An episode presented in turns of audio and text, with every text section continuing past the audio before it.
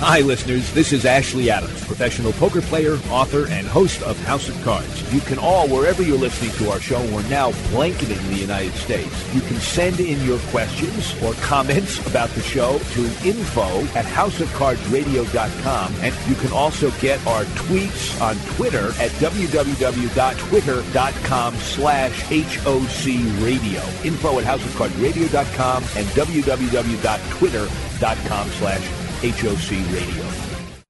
Hey listeners, this is Dave from House of Cards, and we'd like to congratulate Beth Gaines from Los Angeles, California, as the winner of our Poker Stars Caribbean Adventure giveaway.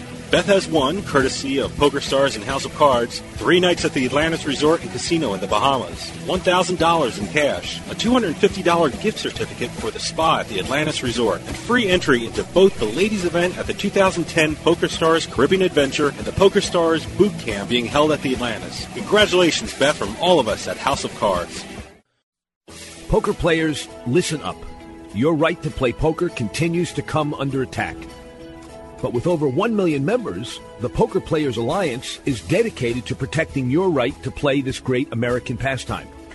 Even if you've never played a hand of online poker, the Poker Players Alliance is fighting for you. No matter where you choose to play, the PPA is working hard to defend you, your rights, and the game of poker. The PPA is making great strides, but we still need your help. We have sent a clear message to lawmakers and others committed to prohibiting your right to play poker. We are organized and we vote. Add your voice to our cause and join the Poker Players Alliance today. Visit www.joinppa.org and become part of the fight to save poker. It only takes a few minutes to make a difference. The Poker Players Alliance, fighting to protect your freedom to play the game we love. Know what cheers me up? What? Rolled up aces over kings. Ladies and gentlemen, boys and girls. The House of Cards. Today, the game is different. With author and professional poker player Ashley Adams. Okay, you have some skill.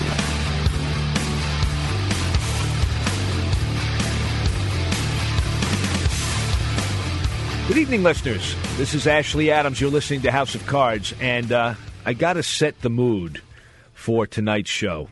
This show is a little different from most of the ones you've listened to. Most of the shows we do are pretty high energy. This one is a fascinating show. We have one guest, an absolute spellbinding speaker, a guy named Johnny Hughes, who's a writer. He's an old pro from the bad old days and the good old days in Texas, played with everybody you ever heard of from back then, from Johnny Moss to Sailor Roberts, Amarillo Slim, Crandall Addington, a whole bunch of others, Bill Smith, and he'll tell you about it. But here's what I want you to do we're going to take a commercial break. And if you haven't already, I want you to go get a glass of scotch, or even better, bourbon, or if you insist, get a beer, get a plate of chili or something. Get comfortable because Johnny Hughes can stem can uh, what do they call them? Stem winders. Can tell stories like nobody else. And you're going to want to just sit and relax and listen. And i guess it's kind of old fashioned smoke your cigar put your feet up get ready for a great interview with johnny hughes. We're going to take a commercial break. We'll be back shortly. Stay tuned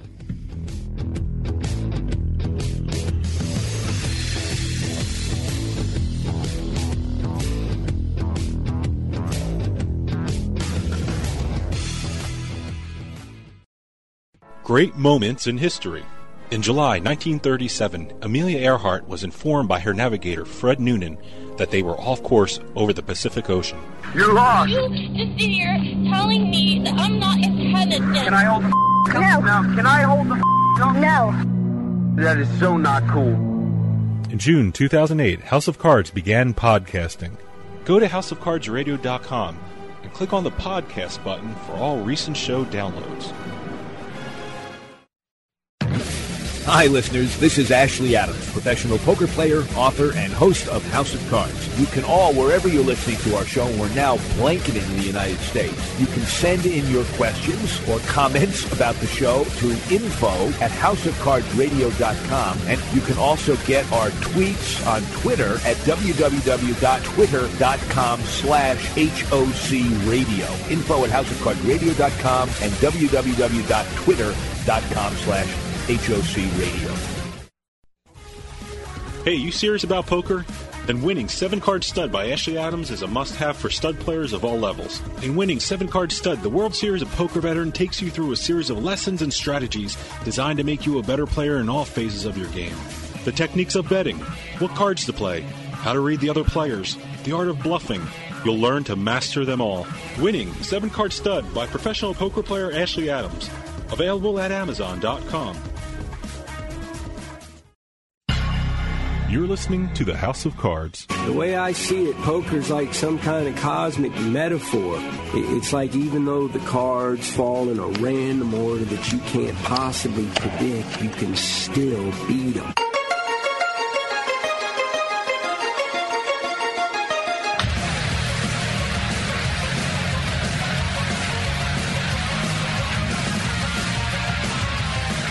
Welcome back, listeners. This is Ashley Adams. You're listening to House of Cards, and as promised, we have a guy I can best describe as a great writer, a professor, a storyteller, a bon vivant, Johnny Hughes. Johnny, are you there? I am here. How you doing? I am doing great. It is an honor to talk to you, sir. I have uh, read a lot of what you've written, and I have been eager to get you on the phone so we can talk about all the stuff that you have done and seen and observed and thought about of the poker world.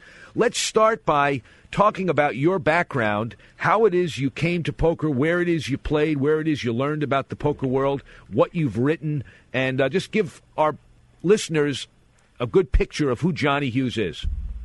Okay. Well, I grew up in a gambling family, card playing family. I had four great uncles that were professional gamblers and cousins and all. And my mother was a champion bridge player. I was also a bridge life master in my early 20s. But as a teenager, age 14, I started playing poker.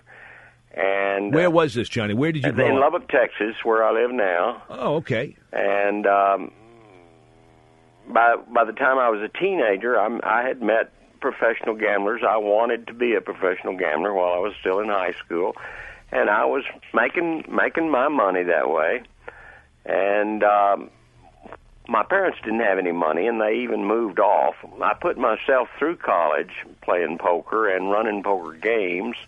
But it took about eight years, and usually I ran pot cut hold'em games uh, where I'd cut 25 cents and and um, another 25 cents when it got over five bucks, and I'd run a little game like that. And then I played in the bigger games, and the games I played in were actually about as big as it was because Lubbock was a big poker center and I also traveled.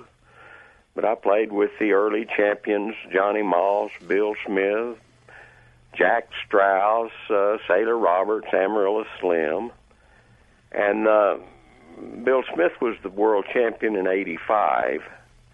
We were running a little pot cut poker game in an apartment house, and he was running a big poker game in the same apartment house. And I was still underage. They wouldn't. They didn't want anyone under 21 in, in these outlaw poker joints because it was a greater crime. And so my partner and I, we'd take our money down and change it into hundred dollar bills, and keep going up to do, Bill's door and asking for change. And finally, they just asked us to play. And uh, back then, I think any of those guys would really hold their own or beat the young people today. But the play wasn't as great because we didn't have the odds. We didn't have books. And I learned Hold'em really uh, many of the great plays I make now, and I still play Hold'em and still travel and play in New Mexico, Oklahoma, Texas, and Nevada. But I learned just watching him. And back then we played with cash money, um, paper money because it was a greater crime if you had chips. And we were arrested. I was arrested several times, and we were robbed with shotguns and pistols, and it was um, it was kind of it was a dangerous life because it was an outlaw life. I was I'm a card player. I really don't don't enjoy. I'll play poker for very high stakes, but I'm not a gambler. Uh, I don't bet on other things, you know. But um, well, let me stop you for a second because I got Sure. a couple of questions already. First you of all, stop me anytime. I talk well, I got you on this show because you talk, so I'm encouraging you to uh, be free form and to go on. But I did have a couple of questions already. First of all, uh, and I'm I'm talking with Johnny Hughes, who has uh, done many many things in the poker world, as well as written a couple of books, which we'll talk about later. Uh, but I want to know when you say you had a small cut a limit hold'em game, how small was small? And when you say you, you had the big game, how big was big? So how small was Okay. small and how big was big? Well, I made my living from the small game, and uh, of course, inflation was such. We always played no limit. It's twenty dollars change in in my place, no limit, and it was really difficult to get up. Usually, you'd play about eight handed, and I had a partner to run the game with most of the time. And that way, you didn't have to be there all the time. At one point, I had a partner that, for about three years, and I'd play in the bigger game and he'd play in that game. There were three levels of games. In the smallest game, my game, people had forty dollars, fifty dollars. in the mid-level game, um, at that game it was called a T game, meaning you paid a chair rate of two dollars an hour, and the the blind the dealer put up a dollar and the blind was two dollars, and you could straddle with four. And usually poker games in the afternoon it would be one and two, and then at night it would be four. And usually those games were about a hundred dollar sit in.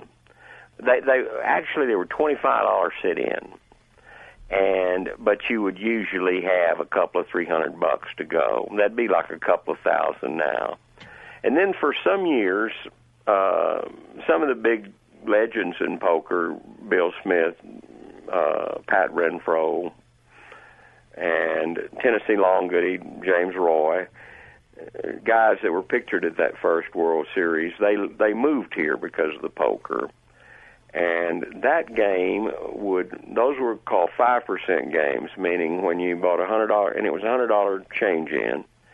But most people put up like five hundred dollars, which would be like five thousand today.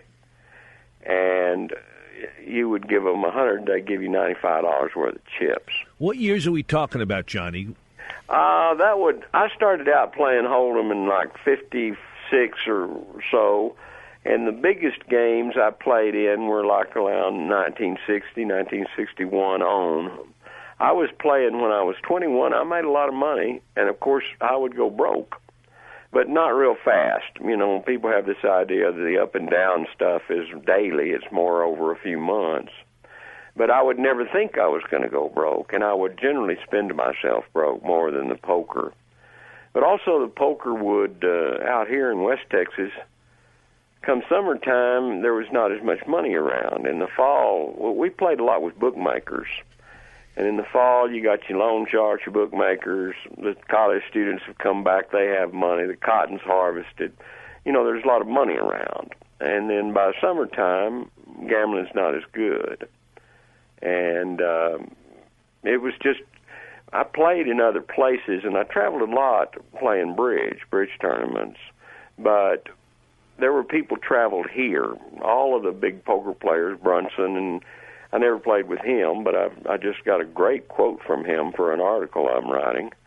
But I met a man named Curly Cavett. That's who I'm writing this article about, and Curly Cavett was the model for the character Moody O'Malley in my novel, Texas Poker Wisdom, which is for sale on Amazons all over the world. All right, hold, let's repeat that. Say the name of the book and uh, how they can get it.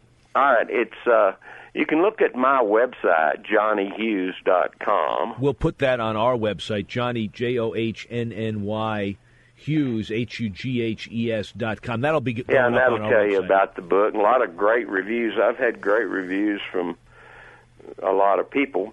But I met this one spectacular guy, and I'm very excited about this, uh, Ashley, because I just finished this article. And I got uh, Crandall Addington knew him pretty well, knew Curly Cavett, and he gave me a good quote. Doyle Brunson gave me just a terrific quote. I might read to you. if Sure, let us know. What's the enough. quote? Tell us what it is. Well, uh, I'll have to go over here to my computer. Uh, I've got it up on the screen. but uh, I'll just tell you a little bit about Curly first. Sure. I met him caddying for the big gamblers when I was a teenager, and he kind of took me under his wing, and he was the most, as as Doyle says, the most consummate gambler of all time. He didn't have any leaks, and he was an expert cheater. Uh, practiced all the time, and he had a closet in his house full of marked cards, loaded dice, hold-out machine, funny sunglasses, different kind of mirror things, and he played in the biggest games all around.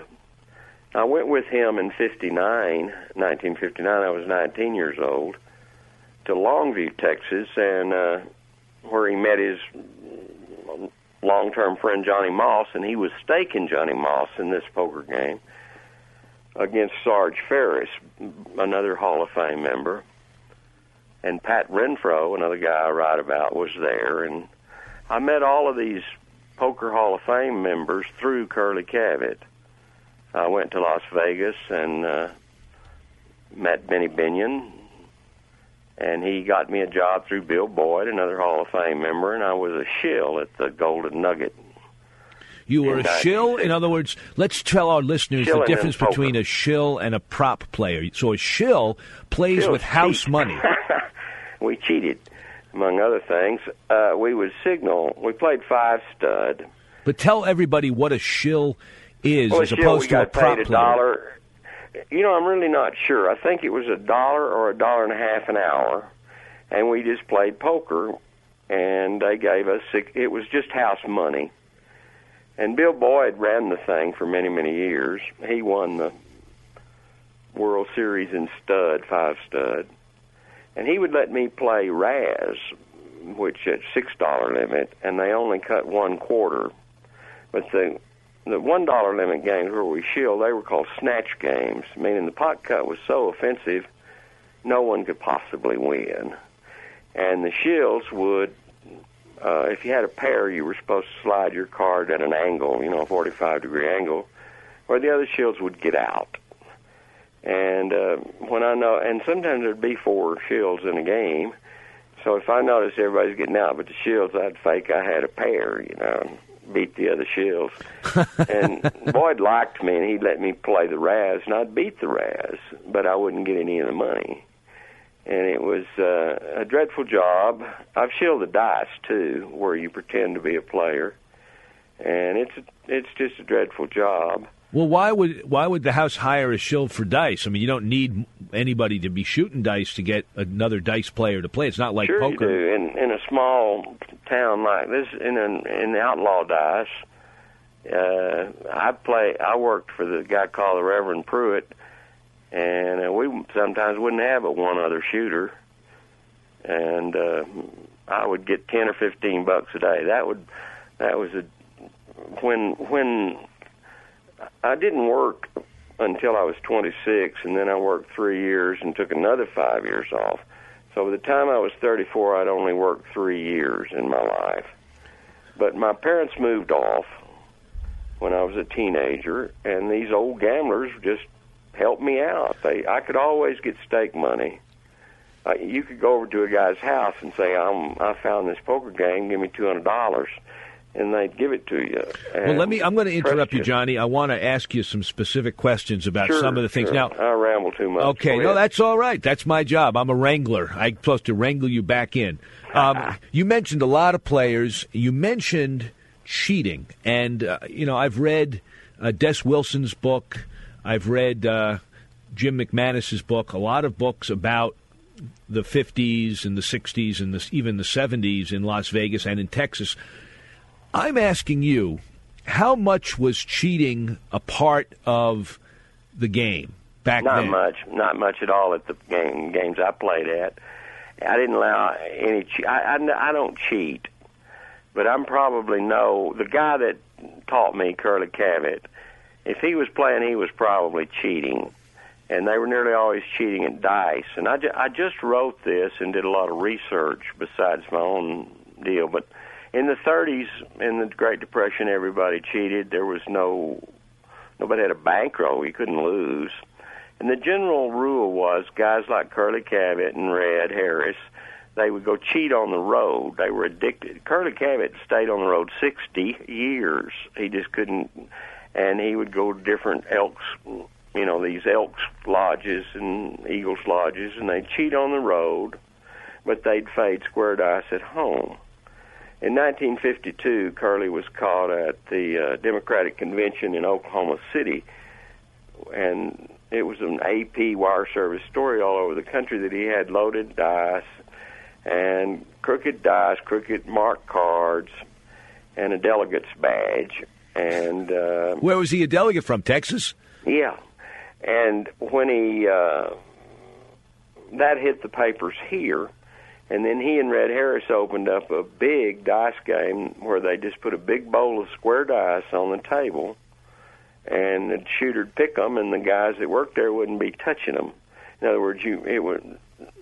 They had such big bankrolls they could square fade square dice and make a lot of money. But when they were on the road, the rule is get the money before it walks. You've only got the suckers for a day or two at a golf tournament. Right. Well, let's let's get back to one of the guys you mentioned, um, Benny Binion. He has a reputation of being this kind of grandfatherly, benevolent, the good guy giving a good deal and a good meal to gamblers. But I've also read that that's largely a myth. How do you weigh in on that? No, I, he was he was the mob boss of Dallas, and when he left Dallas to go own a mere casino, he took a huge step down. Benny Binion had over thirty million dollars in legal fees in Dallas. When you say a mob boss, you mean like I mean a killer, a person that would hire people to kill other people? Like, Absolutely, sure. well, that's Uh, as bad a guy as you can get. Well, not particularly. Somebody has to be the boss gambler. Uh, in 1936, Texas had its centennial, 100 years old, and they just opened Dallas Fort Worth to wide open gambling. And they had, they were literally, uh, you know, they had big floor shows and famous, famous artists would come and all of that. Curly Cavett, he worked with a guy named Herbert Noble, Cat Noble, and Red Harris faded dice downtown in a bar. Everybody downtown had to pay Benny Binion 25%, and Benny Binion paid the police and the politicians. And so it wasn't Benny Binion that was corrupt, it was the whole system. But Benny was a bit of a megalomaniac. He wanted everybody to, you know, control things. He had a lot of control over in Fort Worth. He owned a third of the Odessa gambling operation of Paul Harvey. That's where Johnny Moss lived. I played in that poker game there. But Benny was big, and he and Cat kept trying to kill each other. And um, there were 14 attempts made on Cat Noble's life. And it doesn't mean that Benny hired that many people.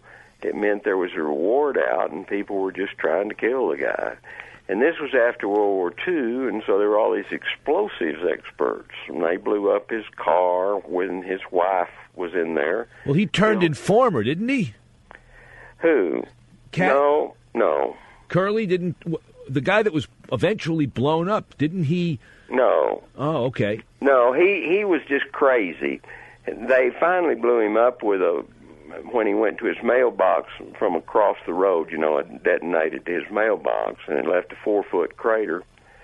But um, Is he the guy? Did they get his wife too before they got they him? They got his wife too, and uh, Benny had sworn that wasn't him. Cat Noble had a plane rigged with bombs and was planning to go to Las Vegas and bomb Benny's house, and the Texas authorities caught him.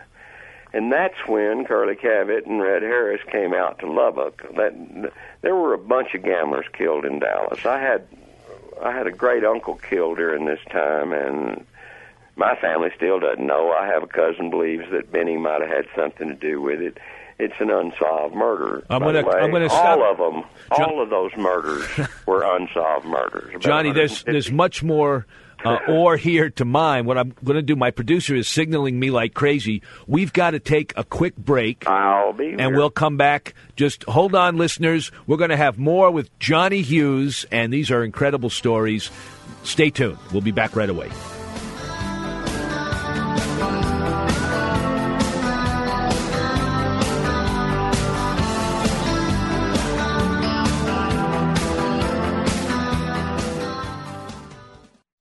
Poker players, listen up. Your right to play poker continues to come under attack. But with over 1 million members, the Poker Players Alliance is dedicated to protecting your right to play this great American pastime. Even if you've never played a hand of online poker, the Poker Players Alliance is fighting for you. No matter where you choose to play, the PPA is working hard to defend you, your rights, and the game of poker. The PPA is making great strides, but we still need your help. We have sent a clear message to lawmakers and others committed to prohibiting your right to play poker. We are organized and we vote. Add your voice to our cause and join the Poker Players Alliance today. Visit www.joinppa.org and become part of the fight to save poker. It only takes a few minutes to make a difference. The Poker Players Alliance, fighting to protect your freedom to play the game we love. Great moments in history. In 1591, Sir Walter Raleigh was imprisoned in the Tower of London for insulting Queen Elizabeth I. I'm too for command the wind, sir! I have a hurricane in me that will strip Spain bare if you dare to try me! Well, I'd love to stay in chat, but you're a total bitch. In June 2008, House of Cards began podcasting. Go to houseofcardsradio.com and click on the podcast button for all recent show downloads. Hey, you serious about poker? Then winning 7 Card Stud by Ashley Adams is a must have for stud players of all levels. In winning 7 Card Stud, the World Series of Poker veteran takes you through a series of lessons and strategies designed to make you a better player in all phases of your game.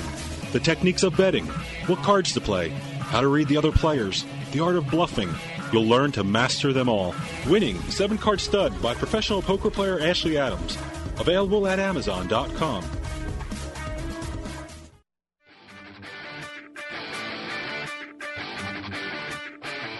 This is House of Cards Radio with Ashley Adams. Take the cards, big man.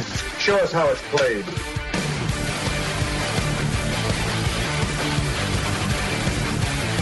Welcome back, listeners. Ashley Adams, House of Cards, and we are in the middle of some great stories uh, from, I guess, great, wonderful stories, interesting stories from Johnny Hughes. Johnny, you were talking about Benny Binion and uh, moving to Las Vegas. What I want to know is his image of this kind of grandfatherly guy is was it creative out of whole cloth, or was he still? Uh, kind of a mobbed up guy when he came to Las Vegas. Uh, what was your experience with him once he came to uh, to Sin City? well, I didn't really know him very well. I talked to him some. Um, you I don't, when I say he's kind of mobbed up, I don't mean that in a bad sort of way. Uh, someone had to be the boss. Benny attracted outlaws, and the outlaws were a fraternity and I was a minor member. It wasn't organized crime, but it was very much like a college fraternity. You were the the best of it men and the professional gamblers on one side. And look at this. I'm just a card player, you know, kind of an academic guy, but they kept putting me in jail. Wouldn't you feel like an outlaw too? You bet. If they put you in jail for playing cards. And people kept robbing us. And what you want, I played cards for 35 years at a place called the Shop. And the boss gambler there was Ed Bradford. They loaned money, they were bookies. But it was the safest place you ever went. We were never robbed, we were never arrested. Um, the boss gambler, somebody like Benny, they keep their word. He bought when Paul Harvey got broke playing Johnny Moss poker, and he had a big casino in Midland, Odessa. He went to Benny for money. Benny bought a third of his action, and they didn't hire lawyers, see, and they didn't draw up contracts.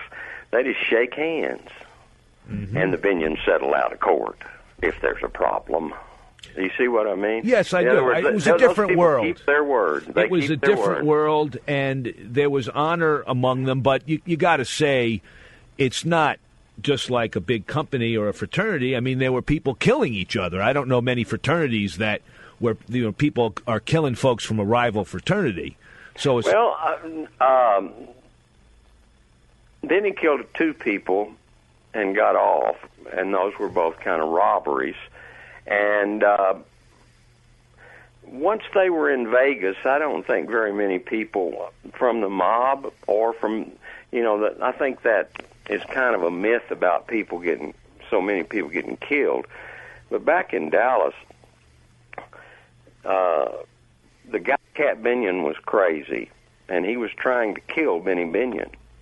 He was trying to hire people to kill Benny Binion. Right. He was trying to bomb Benny Binion's family. Actually, you'd have killed that dude. well, I hope so. I hope I would have had the stones. Let me ask you about this. You mentioned that uh, you played with a lot of these guys. You mentioned Johnny Moss. As I'm reading about, there's a famous incident called the Big Game that Benny Binion has now it's said that this was the real roots of the World Series when um, Nick the Greek uh, Yeah. went to Benny and asked for the best poker player, and he wanted a game, and he he set him up with Johnny Moss. That whole story. But now I'm reading that a lot of that may be a myth. What do you know about that? What can you? Uh, what light can yeah, you shed on I'll, that? Uh, I'm going to send you an article written by Edwin Bud Shrake, arguably one of Texas' four or five best writers ever, in 1971 when he interviewed Johnny Moss. And um, the match took place. It probably did take over five months. I knew Johnny Moss, and I, I saw Nick the Greek. I didn't know him. And um, they probably did not stay awake as much as it has been written. But the the thing definitely took place before I even met Johnny Moss. When I was 19, I'd heard all about that, and I rode from West Texas to East Texas to meet Johnny Moss. And Curly Cavett, he told me stories about Benny Binion that later appeared in Green Felt Jungle, and, and the stuff about Cat Noble, who who Curly was working with, but he was friends of Binion.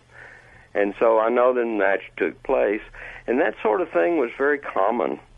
Uh, one guy challenged another. The first night I met Treetop Straus, I played him head up. First night I met Tennessee Longody, I played him head up. It was just the way things were done.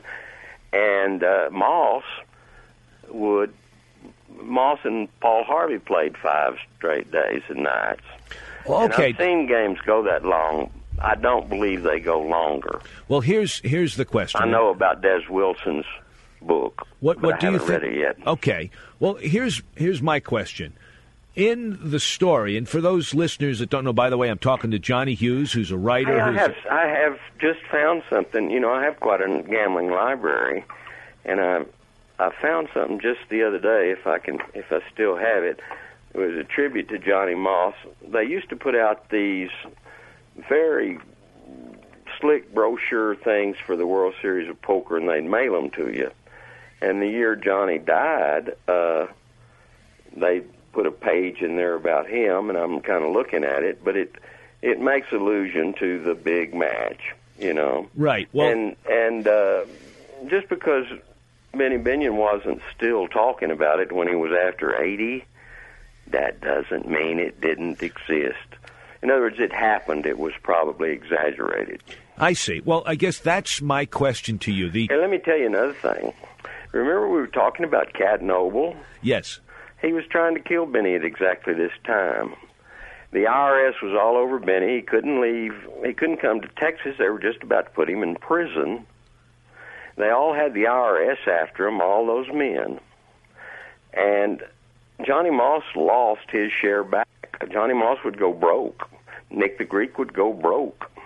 And so either their story is they lost a lot of money in the casinos, but remember the amounts of money they talk about and all that has to be for the IRS. And I do know that I believe that Nick the Greek got broke and over time playing poker in Las Vegas and stayed broke. And when I saw him, he would go from one strip casino to the other and shoot the front line and take a cab to another one. And he was a shill. He owed him a lot of money. Well, but he arrived in town with a few million. All right, Johnny, I got a question. I'm going to try to, to ask it. Here's the question Johnny Moss is reputed to have won two or three million dollars off of Nick the Greek in that big game that took place in 4950 at Binion's that Benny set up. That's the story. But, well, I don't, I don't know. But here's the question: If he I don't won, know whether that's, they probably both lost a whole lot of that money shooting dice. I to see. Benny. Okay. The other story was that Johnny Moss ran a number of games in different casinos, a number of poker games that were snatch games, as you described them. And uh, I'm wondering if you had any experience with that. If you knew. Well, snatch game means pot cut, and that's usually low limit. In other words, where snatch usually means, you know, a limit game where the pot cut's real heavy. Uh, he ran games there. He got caught cheating allegedly sometime around after that match and stayed out of Vegas a while. Moss would partner up with Titanic Thompson on the road. What do you think? Ty became a saint for a few days? No. Moss was a partner of Curly Cavett. I was with them. I don't know whether they were cheating or not, but Moss would cheat, and uh, but he'd still go broke. He was a sucker to the dice. He was a sucker to the horses. And um, these guys would, t- for one of them to just challenge the other one and stay there till they lost everything. That happened around here. One guy'd get on the road and he'd go over to P- I, I'm, I'd go to somebody's house, at, go over to Bill Smith's house in the morning and challenge him to play it up over coffee. And it was a macho Texas thing, you know. But I believe the ma- I believe strongly the match happened, and the I've read what Gary Wise and Des Wilson said about it, and it's it's kind of silly. Of to, all those to think guys- it didn't happen, but the amount of money is your guess as good as mine. Johnny, of all those guys you played with, Sailor Roberts, Amarillo Sli- uh, Slim, uh, Johnny Moss, Doyle Brunson. Um, I never played with Doyle. all right, Crandall Addington. Who was the best of the guys that you did play with? The best Well, pure Moss- player. Moss was the best player, and Doyle would say that. Uh, Sailor was always distracted by drugs and women. Slim was never that great a player. I've played with him more than any of them because he's still playing around here. Does he live down there near you? Uh, that's just that might be my caller waiting. I don't even know how to deal with it'll. They'll hang up. That's all right. Does Does Slim live down there near you? Yeah, he lives up in Amarillo. What I would say about him, you know, he was accused of. Did you know he'd been accused of? Yes. And well, he was innocent. I'm sure of that. His family says that, and the accuser recanted. I've been in touch with Doyle Brunson uh, lately, asking him questions about Curly and stuff, and he has always defended Slim. And I'd have to say Doyle's the greatest card player uh, over time. You know, Moss was in his day, but really by the time the World Series started, Moss was was on the downside. All right. Well, you know, I do you play at all in Las Vegas these days with any of the the new young players, the internet pros that are populating the game? Do you play with any of them? I, I've played with quite a few of them. Uh, I've been to the World Series nearly every year. I hadn't been in the last two years, I think. And I usually play about two five or five ten. And so I've played, and uh, as you remember, there were some years where it was just limit. There wasn't wasn't any no limit. I play no limit, but I don't play very high. So I've played with them. I I met Dutch Boyd, hung around with him some, played with him before he did very good. I played with Annie Duke. Uh, she's a good player, great player, uh, really great player. Played with that guy Gank. I think all of them are good. They're they're hard to play against. They're aggressive. Uh, I'm a I've changed. I used to be the most aggressive, and now that it's very stylish, I just I think they're I think you can cinch win against them in casinos, but you can't big win as tight as I play. You know. I see. Do you have a regular game you play in down in Texas still? Well, right now they're playing that Omaha Eight, and I can't last over about an hour and a half. But uh, boy, I've got a heck of a winning record, but it's not much money. I see. I I win one or two pots, eat something, and go home. I just I don't I don't really like the mathematical type games. I like I just the only game I really like is No Limit Hold'em, just for the fun of it, you know. Do you still have games down in your neck of the woods? If I were to visit, could you set me up with a decent game? Well, the game they're playing the the, the guys I used to play with are playing too high for me now. They put eighty on it. Can you put eighty on it? I don't know what that means. Putting well, 80 the blinds, you know, it goes five, ten, twenty, forty, eighty. No, I couldn't play that game. I can't either. I uh, and there's there's another game that I'm gonna. I usually don't play at night. I'd much rather play in the afternoon. And uh, the games come and go. When I retired, I retired in 2004, and I won a bunch of money for about a year and a half and there were some good good games any day you wanted to play, and I was lucky. And I don't believe in luck over time, but you know how a streak will come. Sure. I kept I kept notes, and in four states, I never had aces cracked in about eighteen months, or kings hardly. And I made three kings so many times you'd think, now that is strange, you know. but uh, the money I've made in the last couple of years isn't very much. I go to Oklahoma. Where do I've you never, play? You play at the WinStar? I have played at WinStar, and that's where I need to go. It's easier for me to go to to Red River, and it's not as good a casino.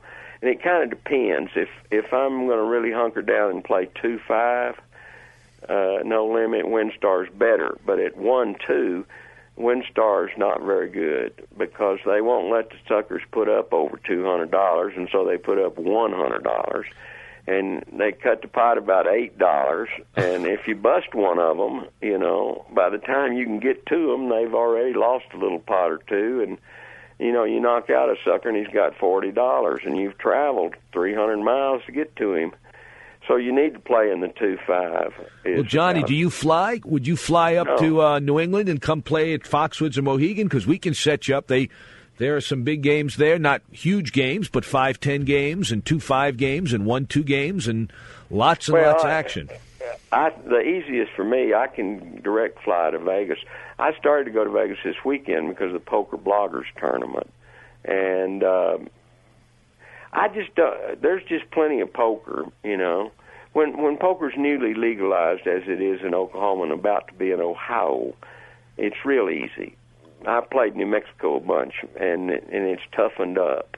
Where do you play there? Do you play at Sandia or is I play at San, I play at all of them, but mostly Sandia is the best one in the state. Yeah.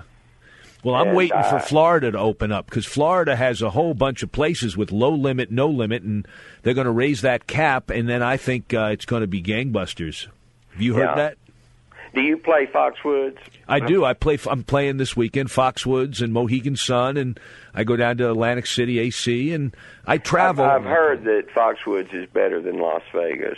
Oh, Uh, I think so. The- There's more action. There are fewer people that really know what they're doing. I mean, percentage wise, in Las Vegas, you got a lot of full time pros or even semi pros who make their living in the poker room, and that's they've been doing that for 10, 15 years. At Foxwoods, you may have a few, but you have so many recreational players that are just coming in for the action that I think it's easier pickings. Of course, there are good places in Las Vegas. You can get some very good games at the MGM and at Caesars.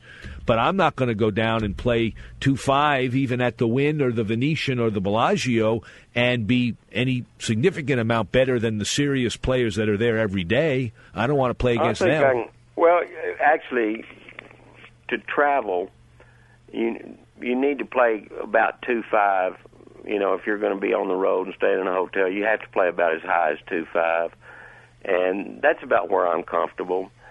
If I take if I played five ten, I've won the money on that trip, You know, I'm I'm big on making it through the trip, and I don't have to play poker. I used to every year. I had to win.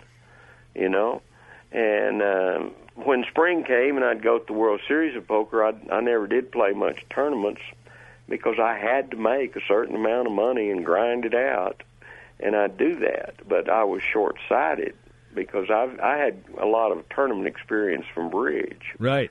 when and um, I I play tournaments now, but small ones.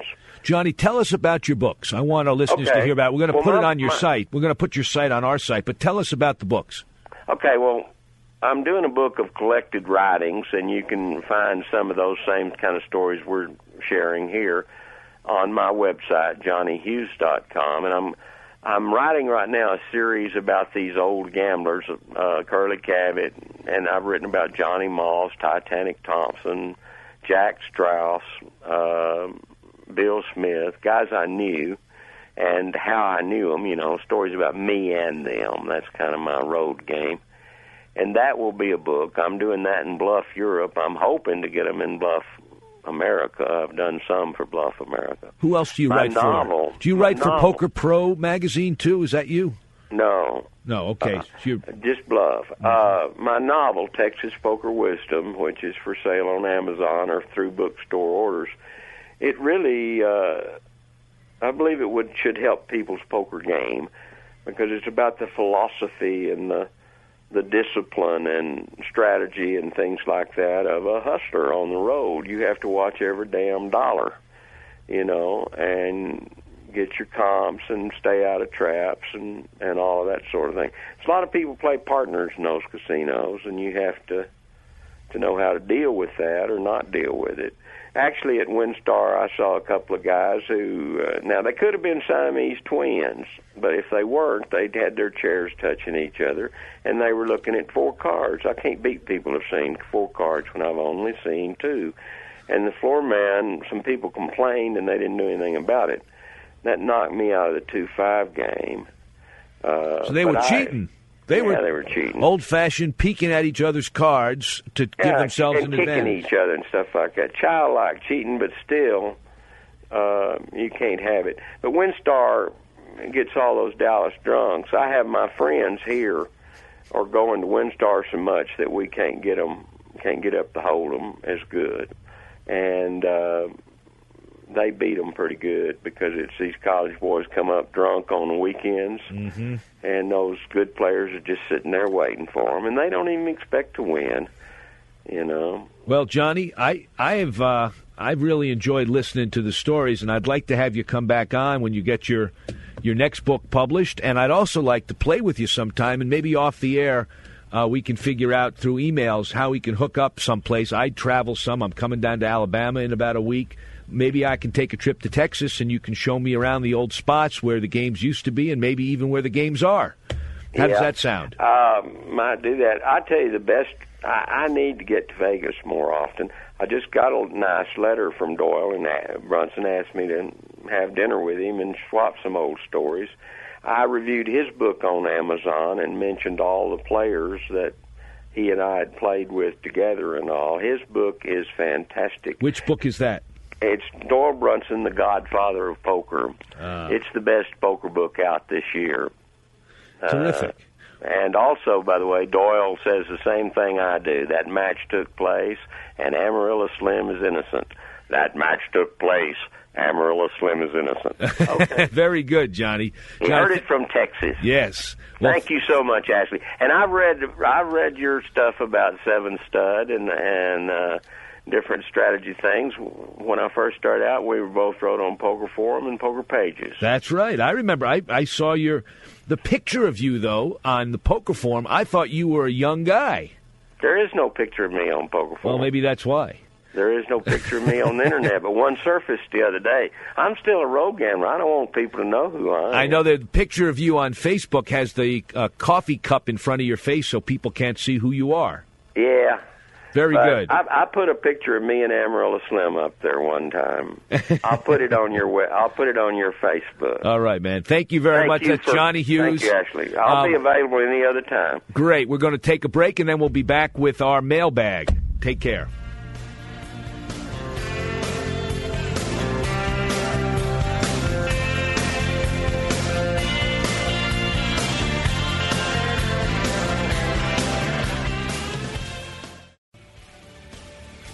Hi, listeners. This is Ashley Adams.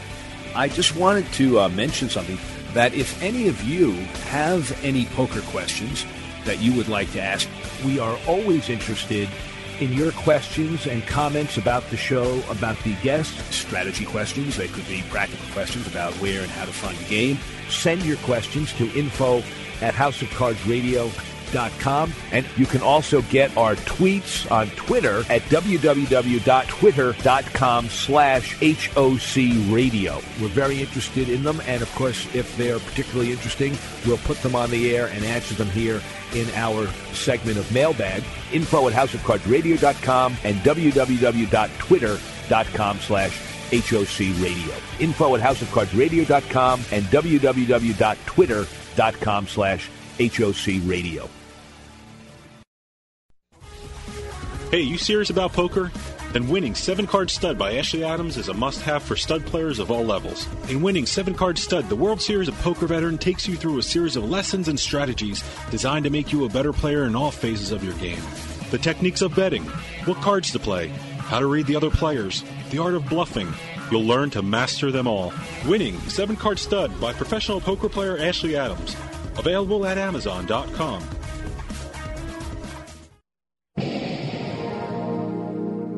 This is House of Cards Radio with Ashley Adams. In the field of local live entertainment. Oh my God!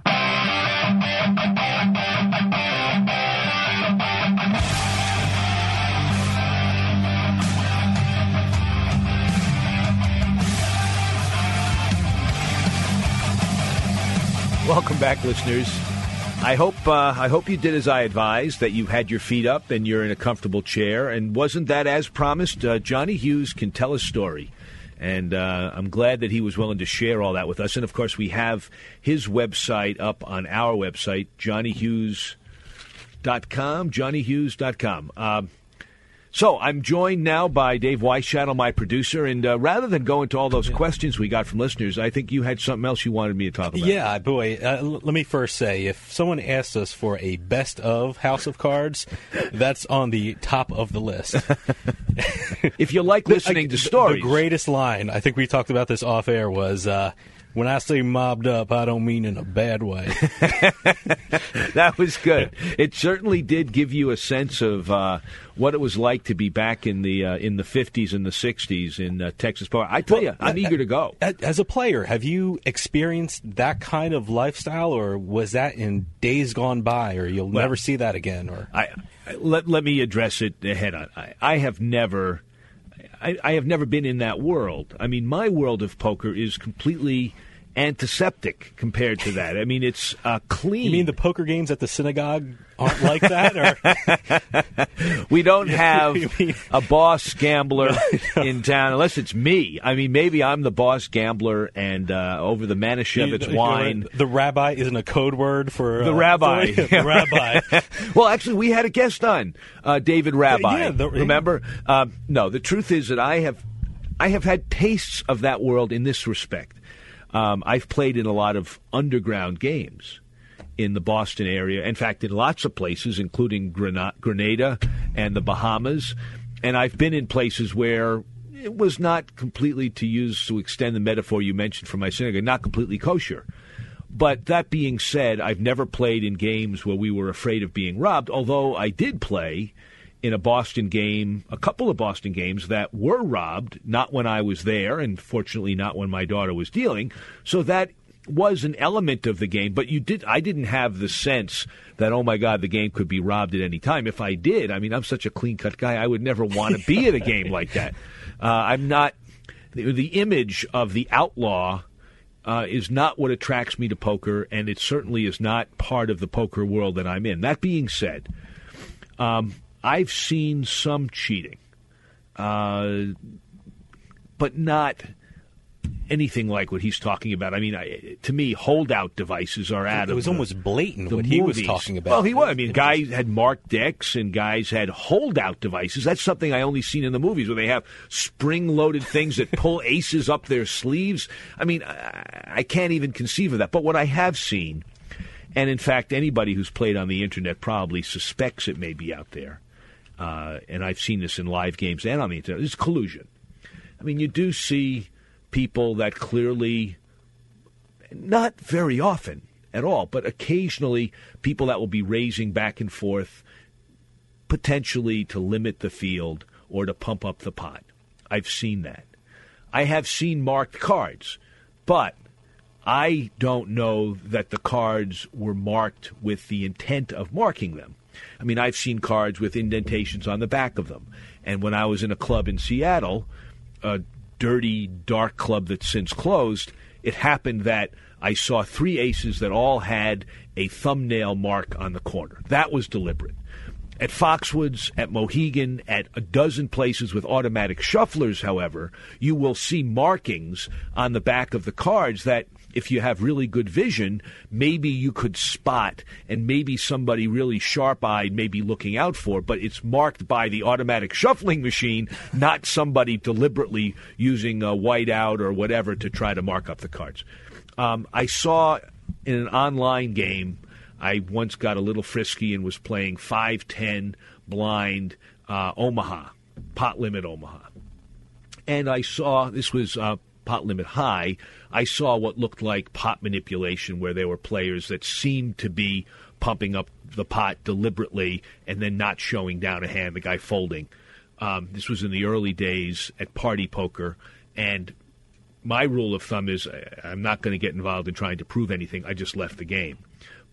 But with those very rare exceptions, either I'm denser than I think, or I really have never come across serious cheating. I've never had any sense that somebody was dealing seconds or bottoms or that the deck was was cut in any way so that the dealer could feel cards and deal. But then you know maybe I just am really I just don't think that that's going on the way it used to in the old days.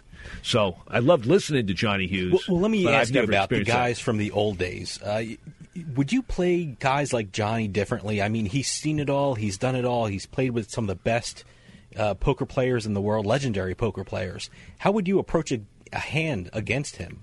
I would not approach it any differently. I would. I mean, what's interesting is he described playing a one-two game in Oklahoma. Well, I play one-two and two-five all the time. I would approach it as I would try to size him up, and just like I do anybody, especially a seasoned player, you figure this is a good guy. I wonder what his game is. Is he aggressive? Is he passive? Does he call a lot? Does he raise a lot? Try to figure out something that he may be doing that he may not know, and uh, I would do that the way I would do it with anybody else. You think he talks a lot at the table?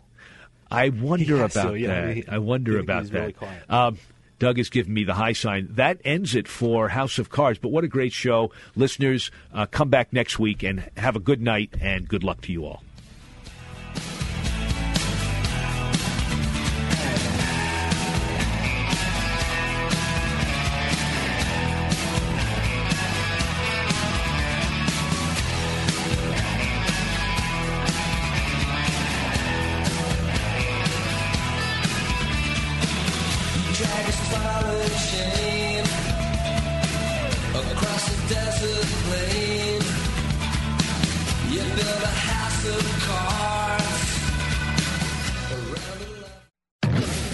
Hi, listeners. This is Ashley Adams, professional poker player, author, and host of House of Cards. You can all, wherever you're listening to our show, we're now blanketing the United States. You can send in your questions or comments about the show to info at houseofcardsradio.com. And you can also get our tweets on Twitter at www.twitter.com slash HOC radio. Info at houseofcardsradio.com and www.twitter.com slash HOC radio.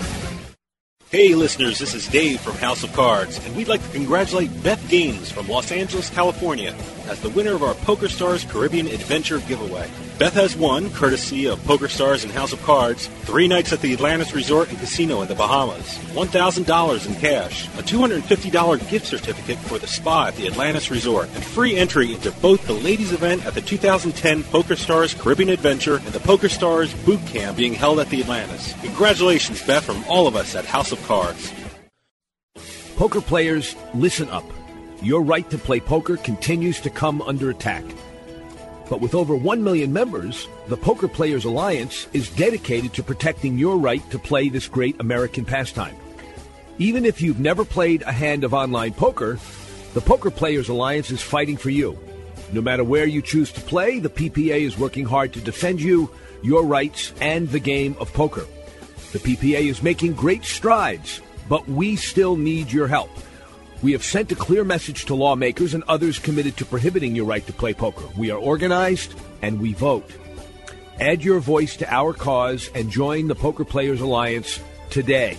Visit www.joinppa.org and become part of the fight to save poker. It only takes a few minutes to make a difference. The Poker Players Alliance, fighting to protect your freedom to play the game we love. This podcast is a part of the C Suite Radio Network. For more top business podcasts, visit c-suiteradio.com.